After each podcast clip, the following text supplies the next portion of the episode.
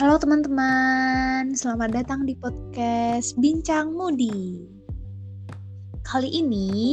Di podcast kali ini ada bintang tamu loh, dan aku menghadirkan salah satu temanku yang jauh dari Surabaya untuk ikutan ngobrol sama aku saat ini. Halo. Halo. Nah, ini dia. Perkenalan dulu coba. Halo semua, perkenalkan aku Bella atau Nabila ya enaknya. Bella. Asal Banyuwangi. Dan satu sekelas sama Nandia. Oke. Ya. Terus statusnya gimana? Status WA. Status apa? Status Facebook. Status IG. Jangan ngadi-ngadi. Yalah. Jadi gimana Bel? Kabarmu kali ini Bel? Kan kita udah lama nggak ketemu nih. Terakhir ketemu kira-kira Januari kan? Kehidupan. Kabar. Oh, baik sih. Alhamdulillah. Di masa-masa pandemi masih baik-baik saja. Sampai akhir tahun ini, menjelang akhir tahun insya Allah semoga. Alhamdulillah. Sekarang gimana nih, kita ini kan mau wisuda online. Aku udah sih, kamu ya yang itu ya menunggu wisuda yang online. Masih gimana? Belum ada info sama sekali, tapi sama excitednya nggak sih sama wisuda offline? Kayaknya kalau wisuda online tuh nggak berharap banget sih Nan, jangan sampai. Berarti maunya gimana? Koreanya tuh pinginnya wisudanya tuh langsung, nggak usah online, nggak usah secara virtual. Kamu dulu pasti gitu kan? Ya, malahan kayak udah wisuda online mah gitu-gitu aja gitu loh. Kayak kamu tahu kayak Zoom biasa, kayak meeting online di doang. Iya waktu sama kayak Yudisium kan pakai Zoom juga kan, cuman ternyata ada gangguan itu jadi aku nggak bisa join. Waktu Yudisium gimana, kamu nggak join? Enggak, jadi ya udah. Dan itu gangguannya nggak cuma 1-2, ada beberapa, malah hampir setengahnya itu nggak bisa. Mungkin karena Zoom-nya kali. Iya mungkin ya. Nggak tahu sih, soalnya kalau yang di aku sih bisa semua. Alhamdulillahnya gitu. Nggak tahu kenapa. Terus gimana nih kamu kehidupanmu ini setelah lulus ini, walaupun masih nungguin wisuda online? Gimana ya? Sebenarnya sih ya lebih santai kayaknya, soalnya kan mau ngapa-ngapain juga nggak seluasa sebelum masa pandemi. Tapi kayak ada yang ganjel gitu nggak sih? Iyalah, mungkin ganjelnya itu karena itu sih, banyak rencana yang akhirnya nggak bisa dilakukan. Malah ketunda-tunda terus kan, terus kita kayak stuck gitu ya. Ada yang ketunda, ada yang harus dirubah. Nah, bener. Malah kalau lihat itu wishlist 2020 ataupun kamu mungkin banyak yang ketunda gitu loh. Jadi menurutku aku tuh cuman Januari Februari doang. Sisanya aku nggak tahu kemana, hilang. Kayak wis tiba-tiba itu akhir tahun aja gitu. Nah, bener. Udah tiba-tiba aja. Rasa. Karena kita terlalu sibuk, Bel. Sibuk mencari kesibukan. Ya kan? Pengacara banget. Tapi banyak pelajaran juga kan? Iya, bener banget. Pastinya kayak apa ya, kita tuh jadi harus muter otak lagi gimana sih caranya biar kita tuh lebih produktif gitu di masa-masa pandemi ini. Nah. Nah, makanya itu Bel, aku sekarang ngundang kamu buat masuk ke podcast ini biar kita tuh lebih produktif lagi gitu loh. Makasih loh Nan. Ini bener-bener kayak produktif banget kita tuh bisa jadi kayak ngomong langsung kan, walaupun kita ini secara virtual aja gitu. Jadi sama kalian apa? Kalian saling sharing. Kan kita udah nggak pernah sharing. Iya. Jadi sekarang itu kita mau sharing apa sih? Apa weh senangnya ayo. Tak jabanin. Random banget. Jadi kita ini sekarang aku mau nanya kamu deh, pandangan kamu ini tentang lingkungan sekitarmu nih loh, mengenai kamunya ini gimana di usia-usiamu sekarang? Aduh gimana sih aku ngomongnya? Minum dulu. Oke. Jadi maksudku ini gimana pandangan lingkungan sekitarmu ini tentang kamu gitu loh, di usia-usia yang rentan sekarang ini loh, yang setelah lulus ini loh. Usia-usia yang rentan akan insecure. Bener. Gimana? Pandangan ya. Iya sih, kalau di usia-usia sekarang tuh kayak rentan banget, orang ekspektasinya tuh pengen kita kayak gini gitu kan.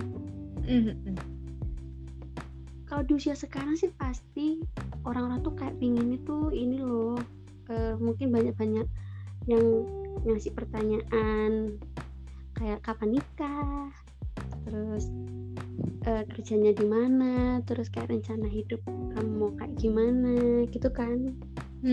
Kayaknya pertanyaannya itu yang paling banyak tuh menyasar ke hal-hal tersebut. Dan berarti kayaknya bukan aku aja deh, pasti kamu juga. Tapi itu kan karena emang di usia-usia sekarang ini kita sebagai perempuan itu juga kayak banyak banget harus banyak pertanyaan lah dari masyarakat itu loh tentang kita ya kan. Kayak, oh udah selesai gitu pendidikannya gitu loh. Iya. Jadi menurut gimana? Ya gimana wis kamu dulu wis.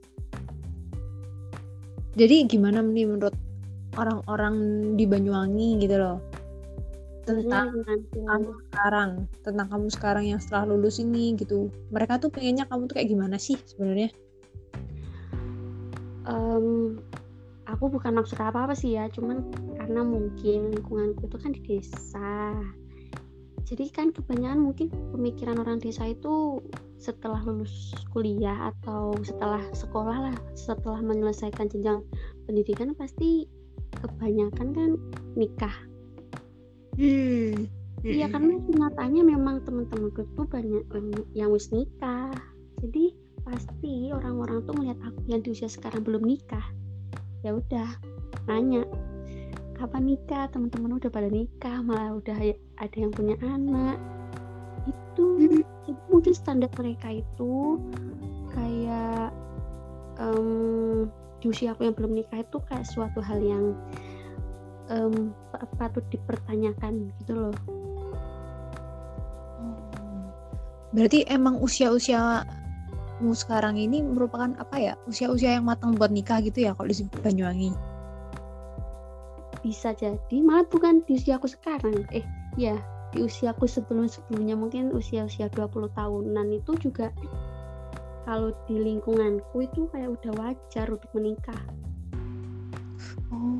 Berarti kayak kalau di Banyuwangi itu mereka tuh abis pendidikan ke SMA, SMK tuh kebanyakan banyak yang langsung nikah. Bisa dibilang gitu. Berarti kalau dibilangnya pandangan masyarakatnya tuh tentang gender itu lebih kayak oh cewek ini pendidikannya itu pendidikannya tuh udah segitu-gitu aja, abis itu kamu nikah gitu loh. Iya, mungkin ya gimana, aku tuh mau ngomong itu takut salah loh. Gak apa-apa. Gimana ya, mungkin beberapa orang itu punya pemikiran yang masih dulu banget gitu. Kayak orang-orang tuh mikirnya meskipun mau setinggi apapun pendidikan, pada akhirnya cewek itu akan berakhir di rumah, kayak diem di rumah. Berarti kayak misalkan cowok itu harus punya pendidikan yang lebih tinggi dong dari ceweknya. Yang dari pendidikan sih, yang penting bisa menghasilkan, kayaknya sih. Berarti stigmanya masyarakat di Banyuwangi mungkin ya di sini juga gitu sih kalau aku lihat-lihat, cuman nggak banyak ya, ada di beberapa wilayah tertentu gitu loh. Jadi kalau wilayah pedesaan kali ya, wilayah-wilayah yang yang masih pola pikirnya tuh masih tradisional gitu loh ya. Mungkin gini, kayak stigma masyarakatnya tuh masih mikir kalau perempuan ini udah cuman pendidikan ini bukan hal penting gitu loh, kayak pendidikan ini cuman hal yang kedua setelah yang utamanya itu adalah mengurus rumah tangga gitu kali ya. Bener banget. Berarti kan kayak kita itu sebagai cewek ini artinya tuh kayak gak diperbolehkan untuk punya mimpi yang besar dong. Jadi kayak kita tuh ya wes, kamu tuh nanti kan cita-citanya juga di rumah, bukan cita-cita ya, apa ya, kamu kan nanti juga akhir-akhirnya juga ada di rumah doang, jadi ibu rumah tangga gitu, yang ngurus rumah tangga, yang mau masak, yang nggak kerja gitu kali ya. Ya itu kayak dibatasi gitu nggak sih jadinya untuk punya mimpi. Iya, malah apa ya, kita tuh mimpi kita tuh jangan besar-besar lah, nggak boleh tinggi-tinggi lah seorang perempuan gitu kan. Oke. Padahal kalau menurut aku sih semua orang maupun perempuan ataupun laki-laki itu juga bisa lah ya menjadi punya hak lah ya untuk mengeksplor kemampuannya gitu loh, nggak harus dengan di rumah aja gitu loh. Sama-sama punya kesempatan gitu seharusnya sih. Iya, dan gak ada batasan gitu kan maksudnya. Padahal kalau menurutku sih dan menurut banyak orang tuh harusnya tuh seorang perempuan itu kan gak, kita itu kuliah tinggi-tinggi, kita punya pendidikan tinggi-tinggi itu kan untuk karena kita ini nanti juga ngajarin anak-anak kita gitu loh. Iya itu, kayak kan pastinya orang yang pertama dikenal sama anak kan pasti ibu. Jadi bisa dianggap kayak tempat pendidikan pertama yang memberikan, yaitu yang memberikan pelajaran ke anak. Jadi kan tujuan cewek itu, menurutku ya, tujuan cewek itu memilih untuk melanjutkan pendidikan kan juga untuk menjadi bekal kita menjadi seorang ibu nanti. Dan bahkan kalau menurutku sih untuk pembelajaran itu kan ya juga buat anak-anak kita gitu loh. Kalau ya kalau misalkan kita tuh ditanyain tentang pelajaran, kalau misalkan anakmu tuh nanya-nanya tentang pelajaran tapi kamu tuh nggak ngerti gitu loh, kan jadi kayak gimana gitu, kayak ya dan kita kayak kasihan juga soalnya nggak bisa bantu. Mau gimana anak-anaknya tuh yang harusnya dibesarkan dengan baik gitu loh, tapi malah kebataskan gitu loh, terbatas gitu hanya karena perempuan ibunya, yaitu ibunya itu punya pendidikan yang terbatas juga gitu loh sebenarnya. Seenggaknya kan kayak bisa membantu, kayak pasti ada manfaatnya juga kalau memang ceweknya itu awalnya memilih untuk melanjutkan pendidikan dulu, kan pasti ada manfaatnya sih. Gak mungkin karena gak kepake, pasti kepake. Iya, walaupun kayak misalkan kita tuh sebenarnya kuliah atau misalkan sekolah dari SD, SMP, SMA, bahkan sampai kuliah ini ya, menurutku sih kita tuh juga udah dapat banyak pengetahuan sih, bukan pengetahuan soal materi kuliah doang gitu loh. Kita tuh juga dapat pembelajaran gimana sih kita tuh caranya menyelesaikan masalah gitu, bagaimana pola pikir kita tuh untuk jadi lebih dewasa ya kan, bagaimana kita mendapatkan pola pikir yang berbeda antar manusia gitu loh. Itu juga pembelajaran sih yang kita dapetin selama pendidikan itu. Jadi kayak lebih ini nggak sih, lebih merubah pola pikir, lebih mengeksplor gitu sih. Kan beda sama orang yang kalau misalkan pendidikannya tuh cuman di situ-situ aja gitu loh, yang kayak cuman mengurus anak, mengurus rumah, kan beda kan nanti pola pikirnya itu. Betul. Gitu. Nah, terus gimana kalau misalkan di sana itu? Berarti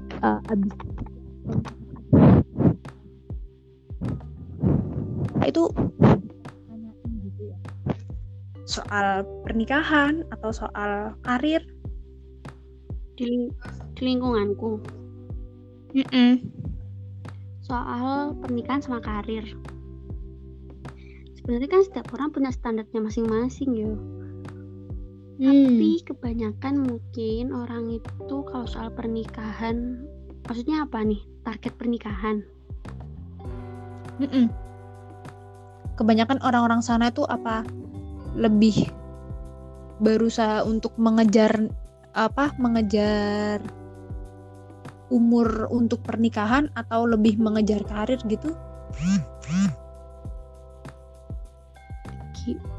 Sebenarnya sih aku nggak bisa langsung ngomong. Maksudnya nggak semua orang juga ngejar pernikahan, juga nggak semua orang ngejar karir kalau di lingkunganku. Cuma mungkin beberapa orang itu punya pemikiran kayak mending nikah sekarang daripada kamu itu nanti harus berkarir dulu. Terus nanti kalau kamu jadi wanita karir, takutnya tuh nanti cowok-cowok tuh nggak berani deketin kamu, terus kamu jadi perawan tua gitu loh, Nan. Oh iya, itu juga sering pernah sih aku denger, ya kan? Dengar kayak gitu sih, kayak stereotipnya orang-orang itu yang ngomong kalau pendidikan cewek itu jangan lebih tinggi dari pendidikan cowok gitulah intinya. Nanti takut kalau yang cowok itu lebih minder, atau yang cowok itu takutnya keluarga yang cowok itu ngerasa merendah gitu. Padahal sebenarnya sih enggak sih. Nah, ya itu. Tapi selama kita kayak punya, ya itu tadi, kayak punya pola pikir yang apa ya istilahnya tuh, yang kayak nggak ikut-ikut mereka, mungkin stigma kayak gitu itu juga nggak akan berpengaruh selama kita juga punya. Iya kan, pasti kamu iya. Jadi kalau pasti kamu, kalau meskipun banyak orang yang mau kayak gitu, wes lah nggak usah nikah, nggak usah karir, takutnya nanti kamu ini keburu tua, terus nggak itu gitu loh. Tapi kalau kamu selama kamu punya pegangan hidup kayak Allah enggak kok, itu tuh nggak bener, itu kan pasti kamu juga nggak akan terpengaruh kan. Jadi apa ya, kalau kayaknya tuh, tapi kebanyakan gara-gara stigma masyarakat ini, Bel, orang-orang perempuan-perempuan ini lebih memfokuskan untuk untuk menjadi seorang ibu rumah tangga gitu loh. Jadi kayak lebih gantungin ke laki-laki kan, gara-gara stigma masyarakat ini kan, yang udah menjadi budaya ini gitu loh. Iya, tapi kan nggak semua juga, nggak semua wanita. Emang harus, iya sih, emang harusnya tuh kayak perempuan itu yang harus bisa untuk mengeksplor kemampuannya gitulah, biar kayak oke, aku tuh harus jadi diri sendiri, harus berusaha untuk bodo amat, pokoknya intinya gitu sih ya kan. Harus lebih mengenal diri sendiri, maksudnya kayak apa sih yang kita butuhkan untuk bisa meningkatkan ya mungkin skill, atau meningkatkan apa yang kita punya gitu. Lebih enjoy sama diri sendiri kan, kayak juga harus kan. Iya benar. Jadi kalau kayaknya yang aku tangkap gini sih, Bel, kalau dari kata-katamu tuh kayak perempuan itu emang punya kewajiban untuk mengurus rumah tangga gitu loh, untuk mengurus anak, mengurus ibu rumah tangga. Cuman kayaknya perempuan itu juga harus punya skill. Skillnya tuh kayak apa? Skill ya, skill yang bisa kita dapetin selama kita kuliah gitu, atau misalkan di luar kuliahan, perkuliahan gitu kan. Skill ya seperti apa nih, misalkan kayak kita bisa ngurus anak dan rumah sambil berbisnis misalkan, sambil berjualan ya kan, yang bisa membantu laki-laki ya kan, kayak gitu kan. Jadi ya sebagai perempuan itu nggak harus menggantungkan gitu loh. Iya, karena dari beberapa yang tak lihat sih, pasti kan kita kayak sering denger temen curhat ini itu kan. Nah, kadang dari situ tuh aku kayak bisa ngambil pelajaran. Waduh. Gimana ya? Kayak kalau si istri ini nggak bergantung, maksudnya nggak selalu nunggu ini loh, nunggu pemberian dari suami, itu kayak kelihatan mereka tuh akan lebih siap untuk segala situasi, ya kan? Lebih mandiri ya, ketimbang istri-istri yang malah sangat menggantungkan. Pasti mereka tuh kalau umpama nggak, pemberian suami nggak sesuai dengan apa yang mereka inginkan, jadinya mereka kayak merasa kekurangan atau merasa kayak, duh ini tuh nggak yang tak harapin gitu, karena mereka bergantung. Beda sama yang udah mandiri. Ya benar-benar. Jadi emang perempuan itu harusnya tuh punya hak yang sama gitu kan, maksudnya dia tuh juga punya peran yang sama, harus bisa mendapatkan uang dan juga bisa mengurus anak, saling mencari nafkah sama mengurus anak dan rumah lah intinya gitu kan. Karena kita juga nggak pernah tahu kayak apa yang akan terjadi ya kan, jadi seenggaknya kita kayak ada persiapan. Iya benar, nggak harus gantungin laki-laki gitu loh. Iya. Nah, gitu sih. Selama hal itu juga nggak menimbulkan permasalahan, maksudnya selama laki-lakinya juga mendukung. Berarti emang seharusnya tuh kalau sebelum nikah tuh harus ngomongin dulu sih ya, kalau menurutku ya. Apa sih kok perjanjian pranikah? Puan harus. Nah, benar, kayaknya sekarang tuh banyak banget perjanjian pranikah kayak belum nikah kamu maunya kayak gimana gitu loh, nggak dilarang-larang atau mau dilarang-larang kan terserah kedua pihaknya itu. Yeah. Gitu sih ya kan, dan itu sangat dianjurkan banget. Berarti harus pakai perjanjian pranikah. Waduh. Iya, biar lebih terkonsep. Biar tahu gitu loh alurnya mau kemana gitu kan. Iya benar. Jadi biar nggak bingung juga nanti itu loh kalau udah berumah tangga terus kayak kayak nggak bisa sih langsung dadakan gitu. Oke, aku mau gini sekarang. Nggak ya, bisa kan. Kayak beda sama apa tinggal kayak gitu. Nantinya tuh kita tahu batasan-batasan gitu. Iya. Karena kan ya namanya juga beda lah. Pernikahan itu kan yang jalanin 2 orang. Kalau misalkan belum nikah kan 1 orang. Curhat say. Kenapa jadi bahas nikah? Ya ampun. Ini gimana sih? Kenapa bahas nikah? Ya nggak apa-apa lah. Ya tapi ini kan lagi ngomongin tentang keadilan perempuan ya, berarti kan kayak perempuan itu emang harus punya hak yang sama gitu loh, punya peran yang sama gitu. Iya. Walaupun cowok sama cewek berbeda gitu loh. Seenggaknya kayak biarin tapi mereka tuh punya pilihannya sendiri. Nggak harus nggak harus berdasarkan stigma masyarakat yang dari tradisional ini gitu loh. Sekarang itu zaman mah udah berubah gitu loh, maksudnya gitu. Nah iya, kadang hal-hal kayak gitu juga malah memberikan kesan ribet, yang seharusnya nggak ribet malah jadi ribet.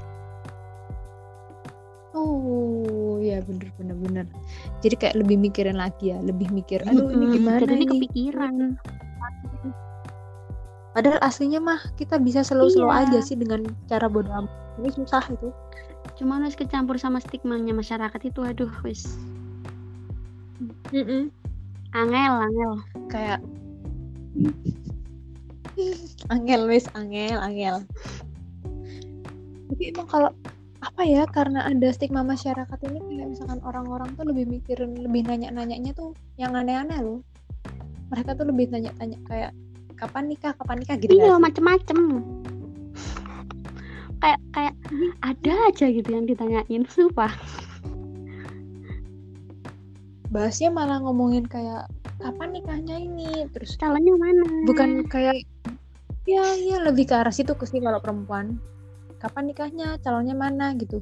Kalau misalkan bahas kerjaan tuh mah cuman bentar, cuman apa ya, cuman basa-basi. Soalnya akhir-akhirnya tuh mereka bilangnya, wes lah perempuan tuh nggak usah kerja, pasti nanti akhir-akhirnya tuh ikut suami.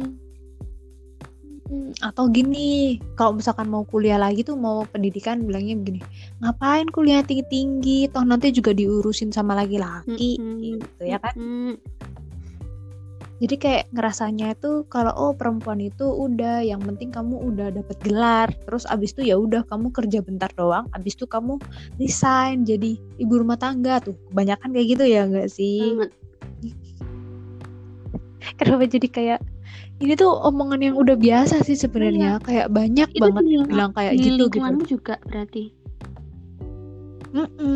Banyak yang bilang kayak gitu, tapi kalau di lingkunganku tuh lebih orang-orangnya tuh lebih emang gini sih, kalau masih di usia umuran-sumuranku tuh masih nanyainnya tentang kerjaan ya, untungnya alhamdulillahnya masih ngomongin tentang kerjaan, bukan ngomongin tentang pernikahan gitu loh.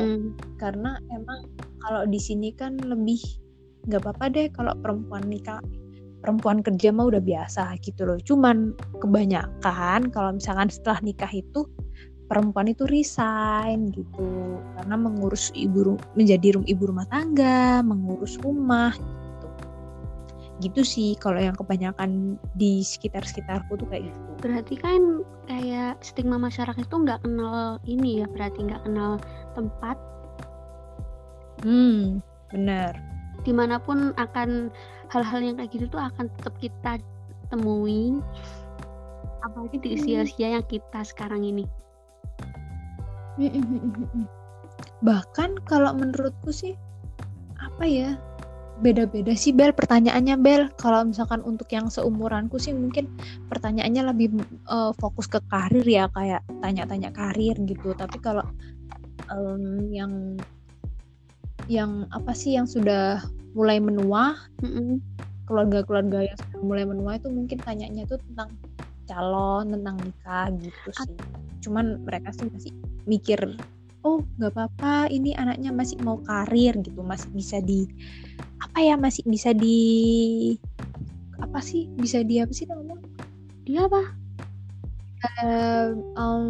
bisa masuk akal lah, nggak harus nuntut untuk nikah dulu gitu loh. Atau mungkin Yonan main kita kurang jauh jadi kita nemuinya lingkungannya kayak gitu aja. Karena kan kita kan di Indonesia, jadi kan emang omongan-omongan kayak gitu mah biasa. Mungkin beda lagi kalau di luar negeri. Kayaknya kalau di luar negeri bakalan ditanyain privasi seperti itu sih. Boleh. Masuk akal kan? Karena kalau di luar negeri tuh kayaknya mereka tuh nggak mau merambat ke privasi-privasi gitu loh, kayak nggak bakal menyinggung hal yang bersifat personal. Jadi kalau niatnya tuh basa-basinya mereka tuh lebih elegan lah, intinya kayak gitu. Kalau di sini nih basa-basinya tuh elegan tapi lebih humble, apa ya loh? kayak reinkarnasinya Butejo gitu loh. Kayak berusaha untuk mengulik ya nggak sih? Berusaha untuk mengulik gitu, bukan untuk elegan. Beda, emang beda wis. Apa ya, budayanya itu beda sih, walaupun ini kan apa kayaknya nih dari omongan gitu sih jatuhnya kayak gitu bertahap deh. Terus dijadikan bahan gibah Nah, bener. Kayaknya tuh kebanyakan di tanah sih, Bel, di Banyuwangi ya, Bel, kayak gitu ya. Di desa maksudnya, bukan Banyuwangi semua loh ya ini ya. Oh iya, hati-hati kamu. Iya sih. Iya bener, kadang kayaknya aku juga kayak gitu sih, mungkin ya kalau di sana. Iya, oleh kamu di sini pasti pressure-nya banget. Aduh, sabar deh kalau jadi perempuan. Emang kayak gitu. Oke, jadi ini intinya gimana sih sebenarnya? Menurut kamu ini gimana intinya sebagai perempuan? Sebagai perempuan ya? Ya gimana ya? Maksudnya kan stigma kayak gitu tuh akan selalu ada, ya kan? Kayak nggak bisa dihindari dan nggak bisa juga kita pura-pura nggak tahu, ya kan? Jadi mau kayak gimana pun pasti itu akan ada stigma masyarakat yang seperti itu. Cuma kan semua kembali lagi ke diri sendiri, gimana kita bisa ngeyakinin diri sendiri kalau semua hal yang udah kita pilih dalam hidup itu adalah yang terbaik menurut kita. Oke, I see. Berarti kan emang stigma masyarakat ini nih emang nggak bisa terpatahkan sih ya kalau persoalan ini kayak oke, ini tanggung jawab kamu, gitu berarti ya nggak bisa terpatahkan lah, ya kan? Tapi kita emang diri kita sendiri sih yang paling bisa ngefilter gitu ya. Iya, kalau diri kita siapa lagi? Kayak apa ya? Kayak aku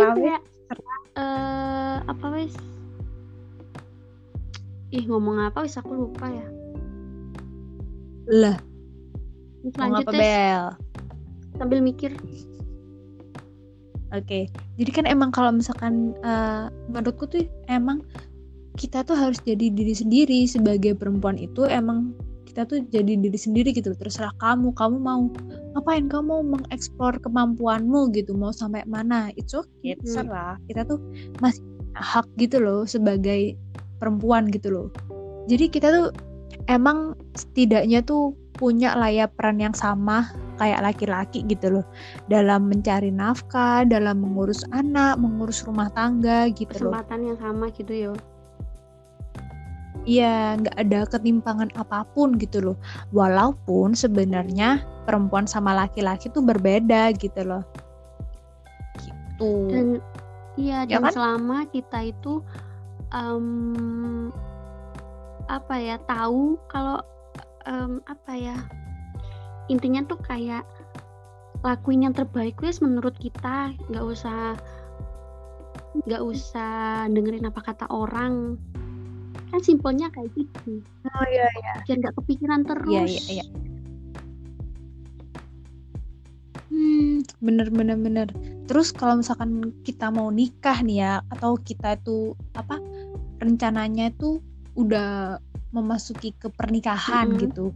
Kita juga sebagai cewek itu maunya itu sebagai pasangan hidup kan, yang saling memiliki peran yang sama kan, bukan sebagai bukan numpang hidup doang gitu loh. Itu kalau menurut aku. Iya, intinya saling support. Jadi emang perempuan sama laki-laki itu harus saling support, harus punya peran yang sama gitu loh. Bukan kayak oke, ini lo tanggung jawabku, ini tanggung jawabku tuh. Dan emang lebih baik kayak gitu tuh udah diobrolin lah ya sebelumnya, ya nggak sih? Ya berarti perjanjian pranikah tadi dong. Iya, kenapa jadi bahas itu lagi? Aku nggak ngerti. Atau kamu ada tujuan kesana? Mohon maaf. Ya gimana, mohon maaf nih. Gak apa-apa, targetin aja dulu. Oh gitu jadinya, Bel. Jadi harus target dulu. Oh. Ya udah. Oke, makasih ya, Bel, sudah mau menyempatkan waktumu buat ngobrol. Oke, podcast aku ini, bahkan ya alhamdulillah sangat bermanfaat ya. Kita tuh nggak random banget gitulah ya. Insyaallah ya bermanfaat ya. Ya semoga bermanfaat untuk pendengar-pendengar yang sampai saat ini masih mendengarkan podcast ini. Oke, terima kasih Bella. Sama-sama.